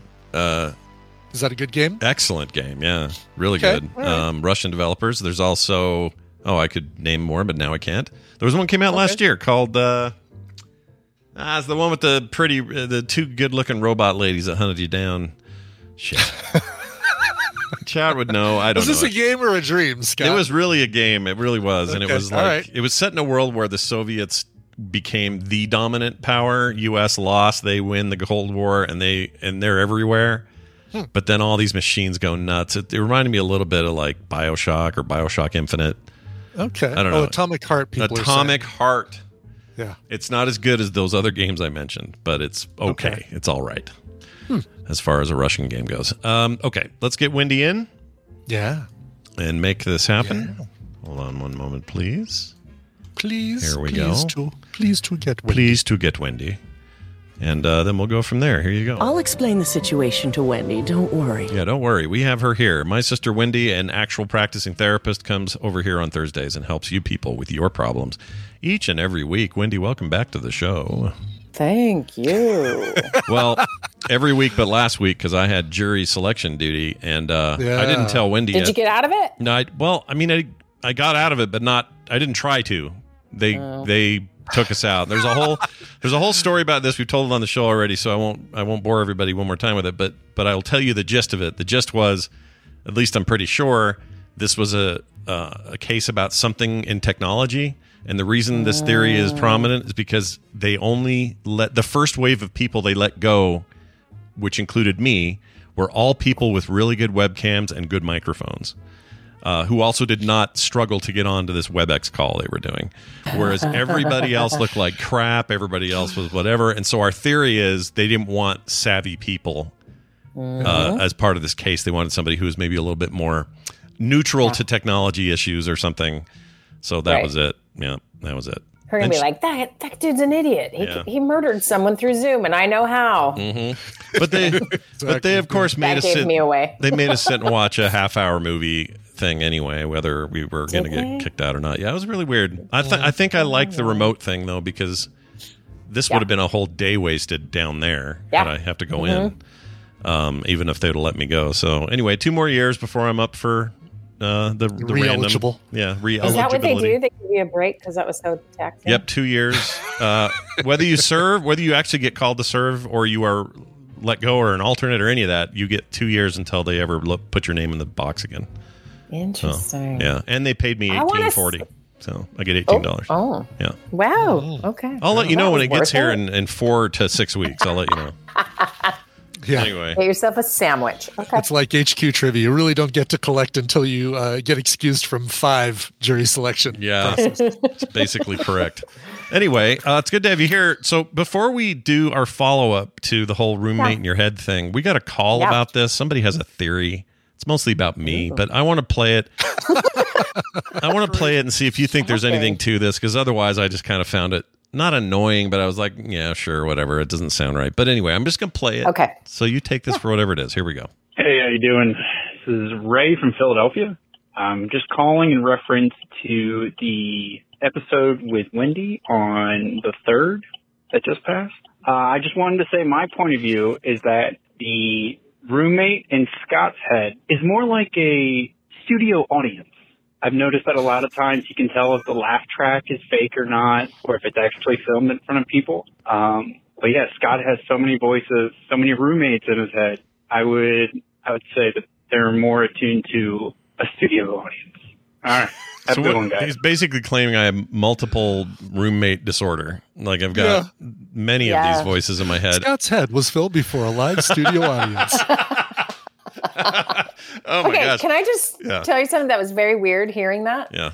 Was like, I just had a quick moment of like, what is happening right now? well, Someone I can tell you he's in turn. He's in a turn lane. He's about to Yeah, to. he's definitely change. turning left. Yeah, it's definitely turning Um, somewhere. And then when he said my, it's because I've heard that type of thing and voice and from Philadelphia, like it feels like, oh no, he's going to talk about us. Like somehow a famous call is happening. I don't know. That was very weird for me. Someone Sorry. famous from Philly. That is weird. Because I weird. don't have a studio audience in my head at all. And so I suddenly am like, oh, someone in Philadelphia listens to this? I just have that moment every once in a while where I'm like, Well, to his point though, wouldn't it wouldn't it be it would have to be me who would perceive it as multiple voices in my head. oh yeah. And I he's don't. Just, he's he's uh, saying that now. Now, if you kind of do the work with somebody and break down their different the different voices, Yeah. you can find. I, I've called them committees or subcommittees. I've never thought of it as an, a studio to audience because I feel like that role is a little different, right? So, so the subcommittee member, like, hey, we got to talk about this. You know, like they're going to take things in different directions. Yeah. Um, whereas a, com- a, a an audience that's just supposed to laugh at jokes feels like a really different thing. right. Yeah, it's it's weird. Um, but I don't have that. I don't have a sense that it's like Multiple. It almost sounds like what you're saying is it had to be conditional, right? So like a different voice when I'm on the air and thinking about what's being said or what's what's happening on live on a live Mm-hmm. show, for example. Maybe that's a different internal voice than the voice where I'm trying to find the toothpaste and don't know where Kim put it or whatever. You know what I'm saying? yes, and you have not dif- differentiated them. No, right? to me they're the same. They're the same uh, ding dong in the back room, same guy. Yeah. It's, to me, it's not any different. So, but maybe, but maybe as a point because I don't. uh, Obviously, we're we're doing this as an experiment so we can learn more Yeah. about it. So maybe I just don't understand it. But yeah, I would say it's it's more of a committee than a studio audience, and there's probably more than one. But if you experience it as more than one without having someone help you, Hmm. then maybe that's a, a really different internal experience than someone else might have, right? that makes sense. Sure. But for the most part, what I do with people is is try to help them differentiate a little bit. So, for example, um, I'm just talking to a client about mom guilt. Right? She feels really guilty. She's super burned out. Feels really guilty that she's not with her kid, but needs needs a break. And not being with the kid to take the break makes you feel guilty. Blah blah blah. And what I could do is just say, "Okay, talk me through it." And you can hear the two voices come out. Mhm. One will say, I feel so guilty. Just, uh, and then a second later, it'll be like, but I am really burned out and I do need a rest. And you can just hear the back and forth, Yeah. right? That's two perspectives. So it's kind of like if we think about the roommate in terms of the roommate has a perspective and it's going to just keep sharing that. It's going to bounce around maybe a little bit, but that's very different than, okay, now someone cuts you off on the freeway and you are in a rage. Mhm. So who is currently driving the car Mm. when you are in when you're raging as opposed to how you were a few minutes before? Mm, So the idea is that- yeah. We get better at just most people would say, "Oh, this is risky. What you're telling me is to see that I have multiple personalities." And that is not what I'm saying. What I'm saying is we are all driven by different mental activity and forces. And if we can sort of label it as a group, like a subcommittee or a committee or the the roommate, what we're doing, and this is what leads this leads nicely into what we're going to do today, Mm. is what we're doing is we're removing whatever brain activity is happening, whatever thoughts, maybe feelings are happening. We put that into the observed place. And then we are in the seat of consciousness or the seat of observing. Hmm. That's the self, right? So every major religion, every philosophical tradition will have words for this. I'm going to use the therapy word that I like the most, which is just self, right? So right. it's the self. Someone could say the soul, um, the whatever other energy words there are, or whatever, right? But it's like who is doing the observing? That's the self. Right. Now, what happens is we go along life and we're just living it. The thoughts and feelings will come. We identify with them so deeply in that moment, they derail whatever we're doing. And now we are angry. Now we are hungry. Now we are what, what going down a thought path that's nuts. The the best version of this to, to hear that roommate maybe the the clearest is when you're trying to fall asleep and then your thoughts just go right? So that's an example of like, hold on, I self, everything about me is about to go to sleep. So who just walked in and interrupted me with a story? right? Mhm. And so that idea of we spend a lot of time very much following down the path of whatever thought shows up or whatever feeling takes over. And we don't maybe spend enough time in the seat of um, consciousness or self or the observer. Okay. So when you did your homework, did anyone write in anything that their roommate said? Do we have any like fodder we can use? Um, probably. Hold on. Actually, I should have looked at this before, and I forgot to. But let me pull up the um the latest Therapy Thursday stuff and replies. Um, here's one. Um, here we go. Here's one from Justin F. We'll call him. Uh, he's from Kentucky. He says, "Hey Scott and Brian and Wendi, first time emailing. Feel like since I can't be in the tadpole, I should email in. I've been enjoying the show for a few years now. Anyway, I wanted to email in after listening to Wendi's Therapy Thursday about the inner critic. Uh, it really resonated with me as I've never considered the idea of the voice in my head being an inner critic. And as someone who's been very critical of himself his whole life, it was an interesting framing of the issue. By the way, I'll pause here. This is the number one thing that that this has impacted me with as well is this idea of categorizing it of of, of not just you just sort of have this this you know a doubter or even someone who's motivational but there's this thing in the back of your head that's always kind of pushing you around and you never you just think well that's just me you know that's part of me or whatever Mhm. but when you Mhm. frame it this way it changes how the whole thing gets perceived anyway i think that's what he's saying but he well, I also notice how he calls it the critic as opposed to the roommate. Oh, right. It, Yeah. it goes Yeah. right to its What it its is. function, Uh-huh. its yeah, duty. Yeah, it's a, a- probably a Love better it. term. Says Wendi asked for a couple of sentences about what some of you think when you hear your mental roommate, and I wanted to give a few. You can use these bits if you want, uh, so on and so forth. Here it goes. Uh, quote, you're doing it wrong, unquote, came up a lot in my mind, uh, and I drifted to things I had been working on, or when I was drifting, my mind was drifting to things I was working on. Next one was nobody should like you, or something along those lines pops up a lot, which I now realize is my brain trying to prepare itself for rejection. Uh, says I was getting some. Uh, sorry, I was. Uh, I was also getting some. Go to the gym and stop wasting time and be productive stuff, which seemed less bad than the other impulse, impulses. The voice actually sounds more like my father than myself. The rest is typically in my voice. Thankfully, I recently started antidepressants, which is quieting down those thoughts and some of the worst ones. And I've been in trying to respond back to that voice with positive things and the like. Anyway, just wanted to share some of that uh, and say how much I appreciate the segment. You guys are great and help me through the days. Uh, love the show though, Justin. So uh, yeah, I think he kind of has it. Kind of has it down. Perfect. Yeah. Justin, amen. Yeah. Good job. Yeah. Yeah, and I think I think the the thing he's articulating is really helpful. We'll just use that as our like jumping point, and you guys can share yours if you would like as well. So here you are, Justin. You're now the center of my therapeutic intervention. Your Yeah. fault for writing in. Okay. Um, but what's great is he's experiencing already the the power of this, which is when we can sort of see that it's just someone else coming in with a thought, it's so much easier than thinking it's truth, right? Mm. Because when our brain talks to us, this is why it does it, by the way, we will often believe it and follow it down whatever rabbit hole it takes us on. But if you if you just observe long enough, you'll see it switch back and forth. So for example, oh, I'm so scared, I'm going to Scott, I'm going to get on a plane and poop my pants, okay? That's a part of you.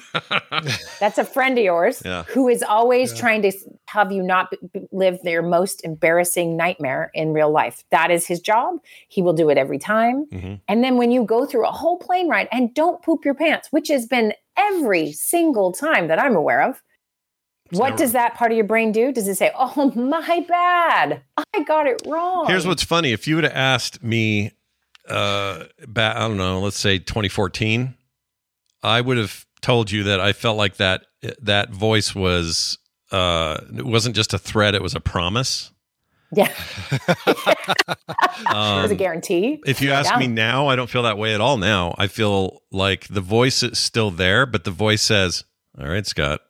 Um, you don't want nervous guts on this plane, so what are you going to do? You're going to eat like a normal person the day before. You're going to take care of yourself, and you're not going to Uh-huh. you're not going to do something dumb like you know eat a box of something you know whatever you're not you don't want to you want to you're going to limit your uh, chances of any kind of problem like everyone does everybody's got to get on a flight they're they're have a similar thing. They're not stupid. And those that are, you know, drink too much the night before or whatever the problem is, they always regret it. So now that voice does that. And I think that's reasonable. I Yeah. think it's progress. I don't know why it even changed, but it feels like progress. Well, I, it does feel like pro- progress. Let's let's act like it's in the height of it for a second, though. It- here's the thing about the roommate. Uh, if anyone's had a roommate, uh, you would hate this kind for this very reason. This roommate does not come back and say, "Sorry, I gave you bad advice." no. this does not. roommate will Yeah. switch immediately to some other way to protect you if it's the protector kind, Mhm. right? Mhm. These are protectors. And some act really childish or say really mean things like what what was Justin's what was that mean one? Um oh, I don't rem- I don't rem- Why does anyone like you? Oh, why? No one yeah, like no you? one actually. hold on, let me pull it up again. I just put it in. And your ideas are stupid or something like the work one. Uh, Sorry, I where- thought I no, had no, it no, it's okay. I, I, I was dumb and archived it. Um, let's see. But but basically Anyway. just mean, right? Yeah, mean to mm-hmm. himself. Sure. Yeah. Yeah. So Scott, you're gonna crap your pants on this plane. You better be careful. And that's like a screaming panic friend. Here's a roommate who's just like, okay, no one likes you. So Oh, maybe there's don't that's go what it is. You're either so one of his was you're doing it wrong, and the other one was nobody should like you, which is You're an interesting way of putting that sentence, right? Nobody should like you. Nobody should like you. Yeah, Yeah. it's crazy. Mm-hmm. Now, mm-hmm. You got to th- remember, and this is why we want more time in the seat of observation Yeah. and less time in the thick of whatever that thought is, because then you can see it for what it is. And it is a part of you that comes in, probably developed when you were younger. Now, I'm imagining you're you're doing it wrong. I mean, think of raising children. Think of every teacher ever who ever existed. You are around people as a child Yeah. who are telling you you're doing something right or wrong. And it's happening with a lot of frequency, right? Mhm. So notice, I mean, there's there's people who will explain things like, you know, people pleasers or perfectionism, or um, they go into a store and they don't buy anything, but they're pretty sure everyone thinks they've just stolen something, so they're acting weird on the way out and hope they don't get caught. You know? I've done that Like, before. I'm I've in totally, trouble. I've totally done that.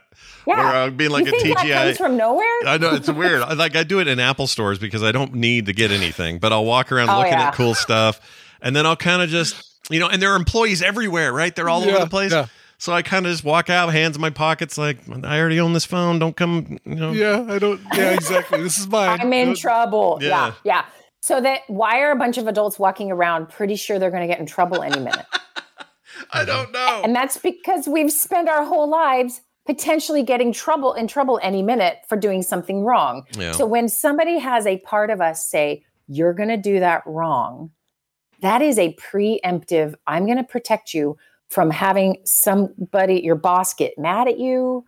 That, I mean, have you ever seen a child playing or doing something and then they get disciplined in the middle of it? The shock, the like, I Yeah. Didn't see that coming. I don't, you know, that will set you up, nerve your nervous system the rest of your life to be prepared for that type of thing, right? Yeah. So you go to therapy, you work on those stories from your past with your family of origin and or trauma or other experiences that you've had that build this voice in your head. This this voice that is trying to help you. But the, here's the problem. We all think that voice is true. What it's saying is real. Mm. And then we follow it. So for example, you wake up in the night, you have this thought. It's like jumping on a speeding train, right? You're now on the train, you're going to follow it all the way till the dead end of the train. But what if you could get off the train or never get on the train? Mm. And and the voice or the part or the roommate could just show up and say, "Are you not terrified that you will die one day?" and you can be the observer and be like, "Whoa, that is fascinating that here at 3 a.m. Yeah. a part of me is like, are you not afraid to die? Interesting, right? Like finding that. And so you can call it Zen. A lot of meditators work really hard to be in this space. It's not easy just to be there. The- there's a three part series here. I forgot to tell you there is one more part after this. And that's going to be the like nitty gritty how to do this. Um, uh, and we'll get to that. But this sort of second hour time is just to talk about how we can strengthen this observation part of us rather than the um, we call it blending in certain therapy modalities that you blend with the part of you. So the panic part, you're going to take a dump on a plane. When you blend with that part, you are literally activating your your whole nervous system is activated to either poop or prevent you from pooping. So it has a self-fulfilling prophecy problem, It right? does, yeah. Yeah. right? So you're going to fail at this. If you blend with that part and you identify and that story is real and true, you are likely going to sabotage whatever you're doing and it will fail, Yeah. right? It's a form. so- it's a form. You're really moving toward. Uh, we're we're talking mindfulness again here, right? Like that is really A what this bit, ends yeah. up being. It's just being mindful of that voice, and then quote unquote blending with it, so that I don't know. You have a greater say in the conversation, I guess. A hundred percent. And and here's the best part. And this is this is the trick. You don't have to have you don't have to do anything. And that is actually the key. Mm. The key is not doing something.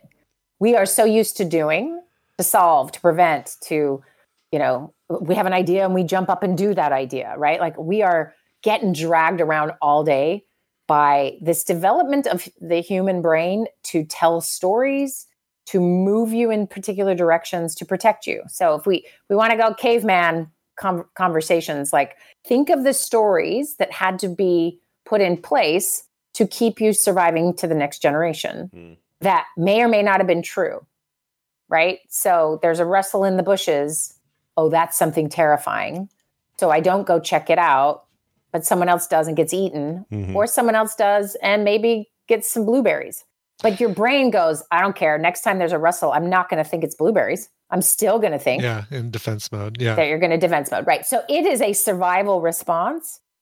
And here's what mindfulness is is it's it's like a brain workout to make it easier to do this thing, right? So I can practice not following my thoughts and being stronger as an observer of the thoughts and that is incredibly helpful. But I want everyone who is not meditating and may think they never will to also just get a taste of this. And then you might understand why meditators are relentless because they have to be to practice this, right?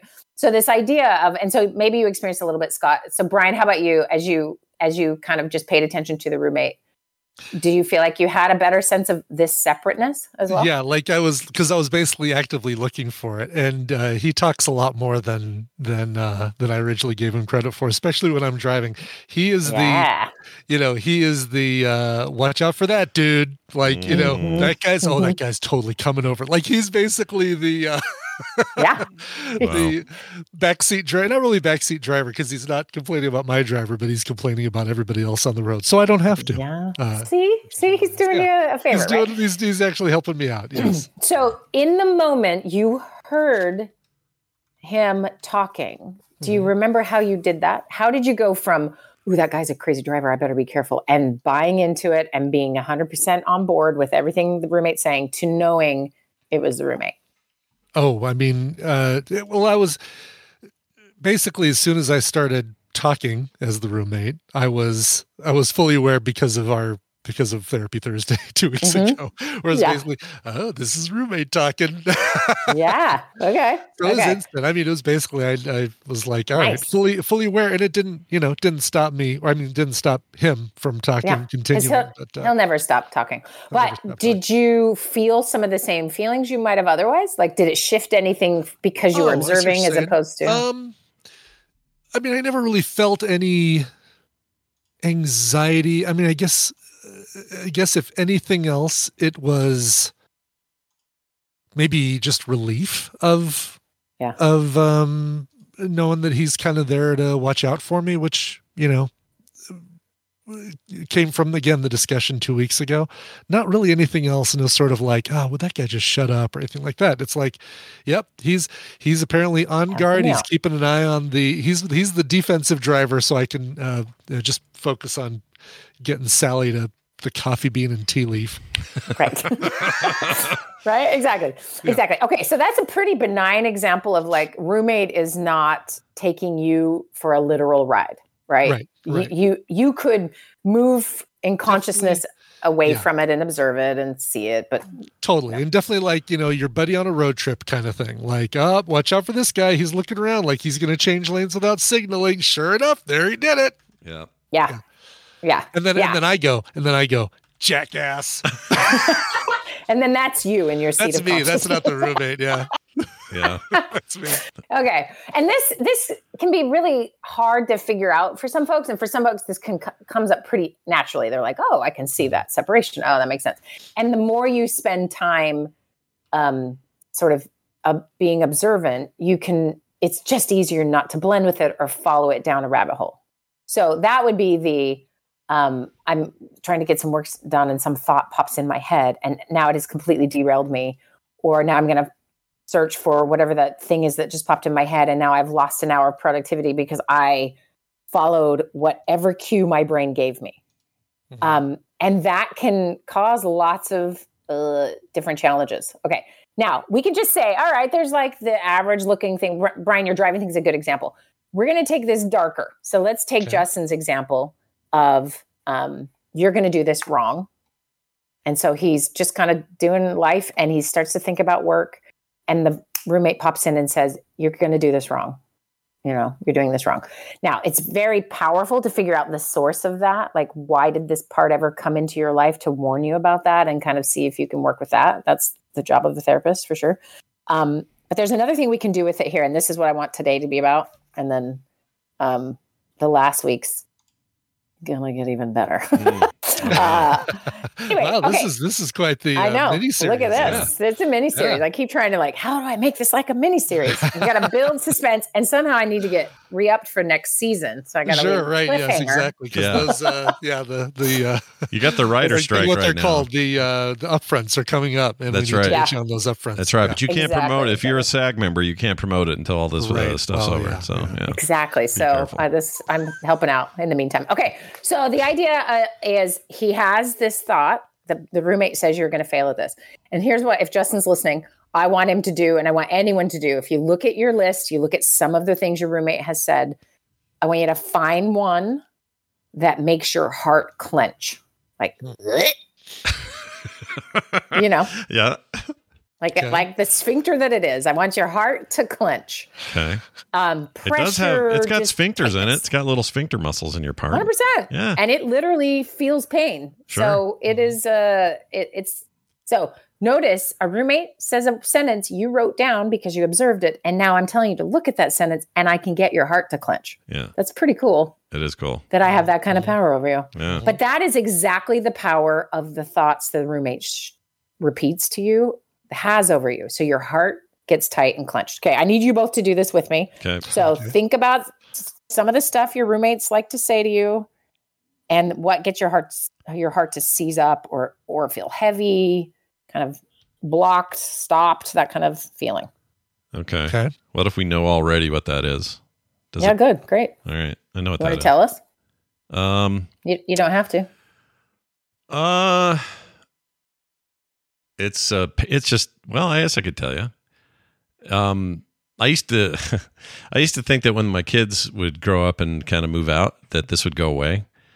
I was wrong because now I do it with Taylor's kids, but Okay. I stress about their safety a lot. Like physical safety? Yeah. Sure. So I'm like, oh, you know, I heard I heard Van went to the water park today, and I'm, and I immediately go, don't get hurt there. I'd feel so bad. I can't I can't imagine a world without those kids And it. You know, this kind of like catastrophizing I do, Mhm, and I do mhm. I do that with them now. Okay. Um, Great. It's just dumb because Taylor's really good mom and is very careful with the kids. Oh, It's so did everyone just hear it? Scott's other part Yep. joined, joined in, his logical part. Yeah, my say, logical "Hey." part popped in and said, "Hey, dumbass." Yeah. Okay.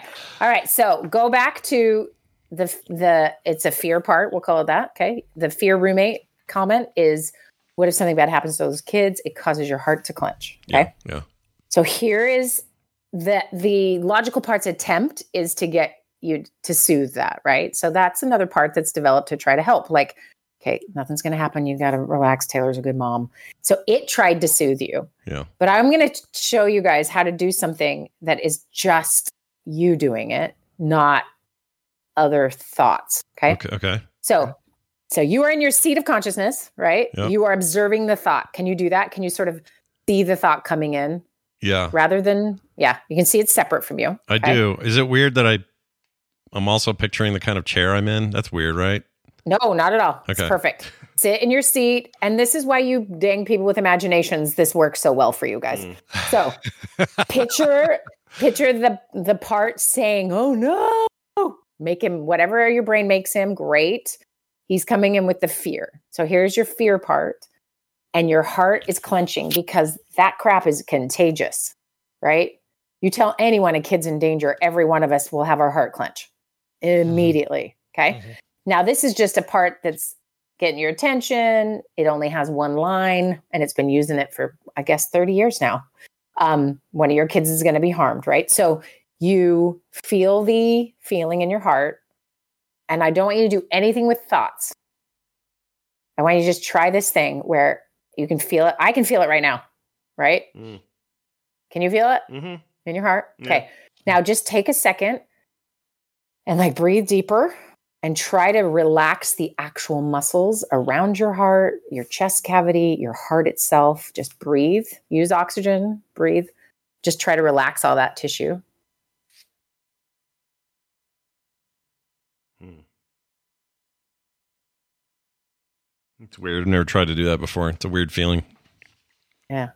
Okay. Is it relaxed Yeah. a little bit? Yeah. Okay. More than it was. So now I want you to Okay, now I want you to look at the the part again that's going to come tell you your grandchildren are in danger. Yeah. Make sure it's separate from you. Oh, it is. then- It's like a little goblin. It's got horrible. yeah, I know it does. Okay. So then make sure your heart's relaxed again. Just keep keep focusing on the thing you can control here that the self has power over is to then initiate relaxation response in your wherever you feel the feeling, right? So maybe it could be someone's gut, could be you know, someone's calf, whatever. So the idea is to you see it coming and you you you condition yourself, uh, I guess habitually here to react to it with the breathing and the and the relaxation. Yeah. Exactly. And to see it as someone, it, it really is the kid who's crying wolf. right? Like it, there's no wolf. And yet it feels like you've got to battle up and get ready. Right. And that's what your body does. That's why it did it. Like you didn't say, hey, heart, clamp down because something scary is coming. It's our autonomous autonomic nervous system. It's just going to do it. Right. Yeah. So, but you, so suddenly we have energy. Think of it as like there's an energetic response in your heart, a chemical response that causes everything to constrict. You are just going to use your mind, yourself, to relax that. Okay, so do it until you are your heart is totally unclenched and relaxed. Feel pretty good right now. How about you, Brian? Oh, I'm good. I didn't. I, I wasn't. Uh, didn't have this part. I didn't You're have just the. listening. Yeah. I'm just listening because Oh, I was I just taking it in. I, like it. I don't, my, my heart doesn't clench up when I think about what could happen to your kids.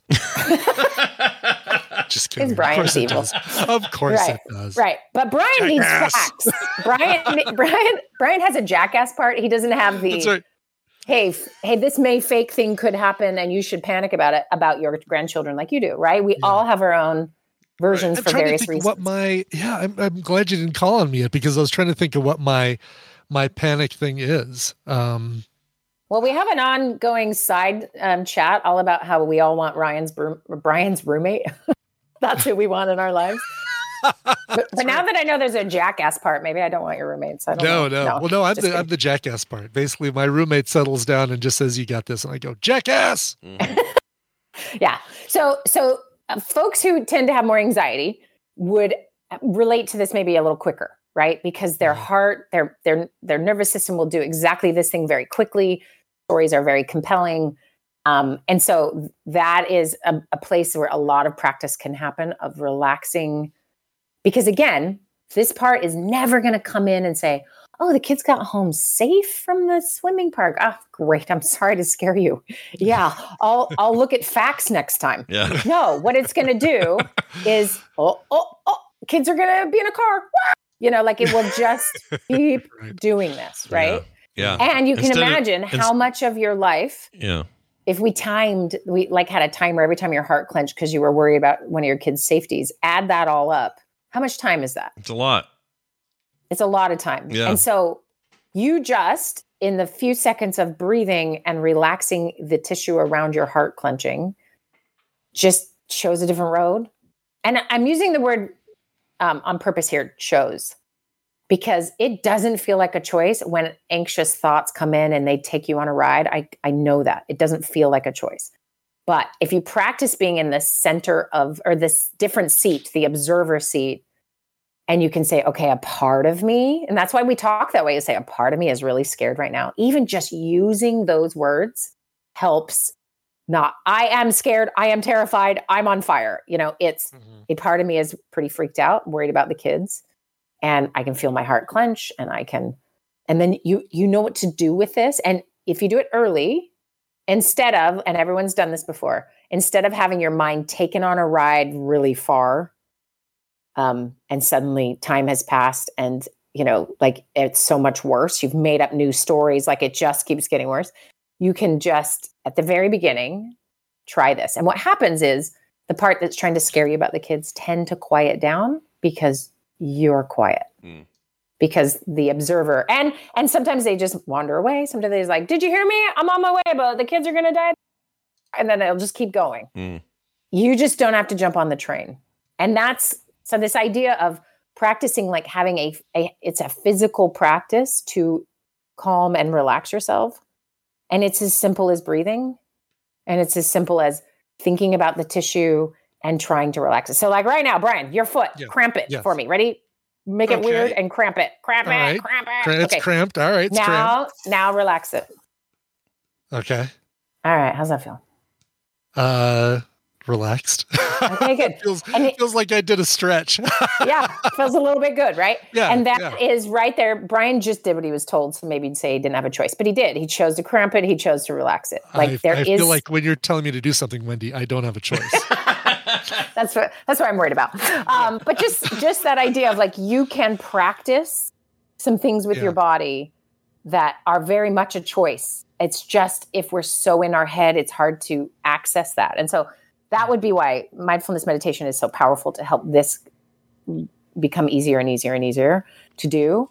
Um, it doesn't mean you'll ever be 100% free of it, but the more you can just see thoughts as parts of you coming and going, um, you know, not not always jumping on all these trains, or or really just questioning the roommate a little in the sense of n- not like you're like you're a liar, but often it's lying, like often. So why, when we were a bear was in the bushes and the rustling, the brain does not care if it's lying or not. It is just trying to not get you killed. But if you look at modern day brain activity, most of the stuff it's telling you is a lie. So if you if you follow it all the way through, you will find that oh, it'll change its mind at any point. Whatever it takes to just try to you know protect you for some pretend scary thing, right? And then some people will have experiences where that feeling is so real and overwhelming, and it's and then they you know follow the thought and it saves their lives. So this is where it can be a little confusing. Like, well, when should I actually run? When am I? You know. So we're not going to talk about that today because that that is real too. Um, you see smoke, don't just relax your heart and lay there. You know. right. Yeah, we do. We do need our want system. That, uh, yeah. Exactly. And so we're just trying to address it in this way that it, it harms us. And that's why first identifying what the roommate talks about can be really helpful because then you know it has a strategy. It talks certain ways. It like get to know it. But you only get to know someone not by being in their actual shoes and in their body and being them. You get to know them by sitting across from them in your own seat and listening. Observing and that's what you're doing. yeah. Just Yeah. observe. Right. Okay.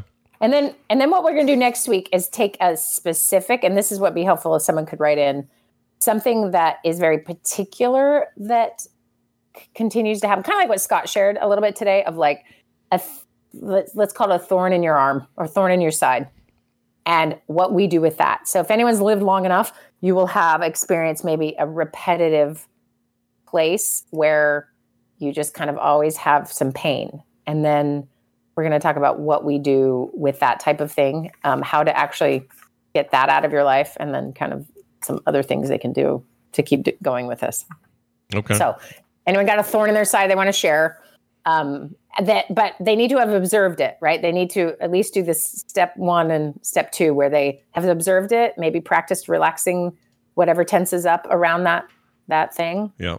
Um, but it's something they've noticed throughout their life, and then we'll talk about how to tackle it. The morning stream at gmail.com, you guys, is where you want to send that. and then we'll share those next week, and um, you know, cherry pick a couple of them depending on how long they are and that sort of thing. But uh, if you want to share yours, that would be awesome. Uh, all right, well there you go. Phase two, Del Okay. Boca Vista, complete. Phase yeah, three. series. I've written down the topics for each one. So episode one was understand your inner roommate. Episode two is to soften, to actually learn to soften your heart or whatever it is that tenses up, Yeah, and let go of that buildup of energy.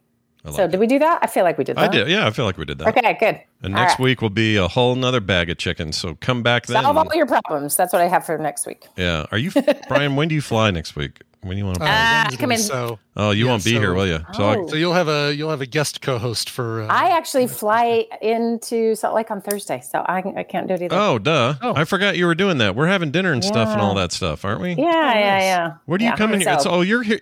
I cannot believe this. You're coming right back to Bear Lake because this time, but with your friends, right? Yeah, so oh, hilarious! That's Yeah. so I know. Why couldn't you have scheduled those back to back, Yeah, we were supposed to go to like up in McCall to some nice place up there, but it didn't work with um or in Idaho for someone's schedule. So we're like, okay, Bear Lake. I'm like, are you kidding You were me? just there. You were literally just in Bear Lake. Oh my gosh. Well, it was this so pretty though. I feel like I can handle it. No, and this time, such a pain. This time, you won't have a 92 year old grumpy piece of garbage man there with you, so you can just Yeah, chill and literally enjoy yourselves. damaging my children's psyches. Um, also, maybe there won't be a traffic jam for one hour getting out of Logan Canyon. Holy Oh yeah, I don't know what happened That there. We awful. We, we didn't leave till Mon or yeah Monday, and we didn't Oh, have you any of that. it. So I don't know what happened. Was that just people getting out of town? I Oh, it was just one guy with like a, a light that he was moving out of the road. I don't know. That's all I saw by the time I got to it. But Oh, I'd be so annoyed. But it did make me laugh because there were multiple people who got out of their cars and were just walking Yeah. because it was so slow and then they'd finally catch up or whatever. And so I saw some pretty hilarious stuff and it made me laugh like, who are the ones that get out? See, Did they get kicked out? right, right. it was funny. But it's Anyway, good. You were so yeah. just observing, like we talked about. See, Yes, I was just Yeah. observing. I did not get out of my car. that's right. So- Uh, well, have a good, I guess, couple of weeks then. Uh, we'll see when Yes. uh, you're back. Brian will be back. Everybody will be back, and we will follow up on part three of this yes. epic and thank journey. you, Justin. And thank you, roommate Guy saga. from Philly. Yes, thank you, Philly man. We'll see you next time. Bye now. All right. Hey, Brian. Yes, sir. You get a little something to promote here at the bottom of the show. I do, yeah. Um, I just want to give a quick uh, shout out. There's uh, some friends of mine that I did a website for. They uh, it's called Secret Sauce, and uh, I s- or I'd plug this salsa even if I didn't do their website. But of course, I can Look at it. do their I want a bottle of this right now. Well, you know how you do that, Scott, is you go right to the store and you order or the to the store uh, uh, menu item, the shop up there at the top right, and you can order some. They've got two flavors, Anaheim and habanero. They're both smoked, so it's like got a really rich smoked flavor to it. It is freaking fantastic. Like I'm getting habanero Legit. right now. I'm buying it right now. Ooh, they have a Yeah. two jar combo, so you can get a jar for eight bucks or fifteen for both. 15 for both. Get the both because the Anaheim is uh, mild. That habanero's got a nice little bite to it. It's smoky. Seekersauce.com, smoke salsa, made by uh, Jake and Allie here in Colorado. I'm 100 percent Good- doing this. good people. right now. Cool. Uh, and I will not. And I've noticed so far my website experience has gone smoothly. Oh, good. Yes. Yeah. Well, it's it's WooCommerce. I mean, But you know, it's working out well. Uh, yeah, I'm totally doing this. 15 bucks. Yeah. Look at this. Oh, this is great. 15 bucks. All right. Uh, excellent. Well, that's cool. Uh, check them out, guys. Seekersauce.com. yeah, just saw Um, them at the uh, farmers market uh, last week and had to give them a little bit of a shout. So you got your you got your Coverville at noon. You got uh, Yes. 5 p.m. Mountain Time for core tonight. We got a big core That's planned. right. We're going to try not to be three more hours of ba- Baldur's Gate three talk. Okay, we're going to try to mix it up a little bit. Um, Get something something else in there. Yeah, because that game, it's now okay. It's now the highest rated game in the history of Metacritic. Nothing's ever had a higher average score. Wow. Uh, PC Gamer just finally put their review up because the game's so big. They gave it their highest score in 16 years. They haven't had given another 97 in 16 full years of, of game reviews. They gave it a 97. Wow. It's about as high as you get over there. I that thing is legitimately a monster. It's so good, so good. So we'll we'll talk about it tonight, but it won't be. I'm going to try really hard not to have it be wall to wall. To make it all Baldur's Gate all the time. Because I'm sure there's some people who are like, I don't want to hear about that game. I don't play those games or something. And I, you know, I'd, I'd like it to be an entertaining show for them as well. Of course, of course. Anyway, that's tonight at 5 p.m. Mountain. So check that out. There'll also be a more core video going up today uh, at some point from Bo talking about the self same Oh, game. nice. Um, we got uh, guess the connection tomorrow morning at nine. Oh, that's right. We've got uh, couch party tomorrow at ten. That's right. More- more patrons, Shulk. patrons. Here's the deal. I, I will start putting an, a, a a post in Patreon right before we do these couch parties because I know some of you are like, "Oh, I totally forget when it is," and no one notifies me. So I'm going to start doing that so you know when it's happening, so we can get more of us in there on Saturday or on Friday. Uh, but yeah. tomorrow 10 p.m. She Hulk continues episode five, I think. Think five and that's six. Maybe we'll do five and six. Yeah, we can. We yeah, have an we can hour? do five and six. Sure. And then uh, what was the other thing? Oh, Film Sack this weekend. Live, Die, Repeat, or as they called it That's in right. theaters, uh, next to tomorrow. What was it? Edge, Edge of Tomorrow. Edge of Tomorrow. Stupid Next title. Tomorrow. It Amazing. really is, yeah. Amazing movie. Terrible title. Uh, do watch it though because it's fantastic. Just watched it last night, so I can start working on my intro. And holy cow, I love that movie. It's, so hard for me not to. It's so good. There's hardly anything is. in it I can criticize. Honestly, it's just Yeah, just Emily Blunt's chin. That's Yep. what my song's going to be about. Is all about Emily Blunt's chin. and it fits your uh, your whole time loopy thing and It does. It's perfect timing. You know, unplanned perfect timing for my film sack uh, bonus episode. So, Mm, and if you're not a Film Sack uh, uh, patron, you should be because Brian's host episode this month was very good and uh, rave reviews from all the wow, peoples. It's, uh, Well done. Very nice of people to say uh, to say such nice things about Yep. it. It In was- four months, he'll do the exact same show because he's in a time loop as well. exactly. Yes. Yeah, it'll be great. Patreon.com slash TMS is how this show stays afloat. Um, most of you already know this. Those of you who are already in there, we owe you a great debt. Uh, and we hope to continue to be making this show well into the future because of you. And uh, if you haven't been like that, well, I understand. Maybe it's a little tight this month, or maybe you're like, I don't know if I ever want to pay for a podcast. Let me tell you 16 episodes a month for a dollar. And that's just the raw episodes. silly. It's silly how how inexpensive it is. It's stupid what we've done. Okay. But we did it and we're willing to eat it. Just get in there because we need more of you, is the reason. Patreon.com slash TMS. Find out all the details today right there. Let's get out of here. Play a song to get us out. Ooh, okay, Ooh, I will. Uh, Vito Sestito, Vito Sestito. That's that's what he wrote and said. Uh, wrote in and said, "Hi, Snells Beach and Balclutha." Today has me joining you in the 54th year on this third rock from the sun. I've been a fan since discovering Scott on the Instance in 2010 and very quickly became a convert to the morning stream. Help me celebrate my birthday. Oh, shit. Let's party! Man, you opened the door and I sat there staring at it like an That's idiot. okay. By playing uh, David Byrne's upbeat cover of Cole Porter's Don't Fence Me In. Thank you for all the content you produce and keeping me entertained on the many miles traveled getting to and from work each day. Love the show, though. An Italio Australian now living in New Zealand, Vito Sestito. I thought they weren't allowed to do that. Those two countries aren't, aren't they're not supposed to mix, Allowed right? to like uh, trade people. Don't they uh, hate each other or Australians and New something? Yeah. Everything I've ever seen shows uh, all kinds of conflict, so I don't know how it works. Well, in this case, they're allowing it. Uh, yeah. So, uh, Vito, great, great cover. This came out in 1990 on the tribute to Cole Porter called Red Hot and Blue. Dude, there was so much great stuff on there. Iggy Pop, Debbie Harry. Um, I think Annie Lennox did a song. I think she did Every Time We Say Goodbye. Uh, Cole Porter, which is um, uh, great timing. No, Johnny Mercer is who I'm thinking of. Cole Porter, is he connected? He's not connected to uh, Savannah anyway. Never mind. I don't think Forget so. that. Yeah. It's Johnny Mercer that I'm that I'm thinking of. Anywho, here's the cover of "Don't Fence Me In" by the Talking Heads' own, same as it ever was, David Byrne.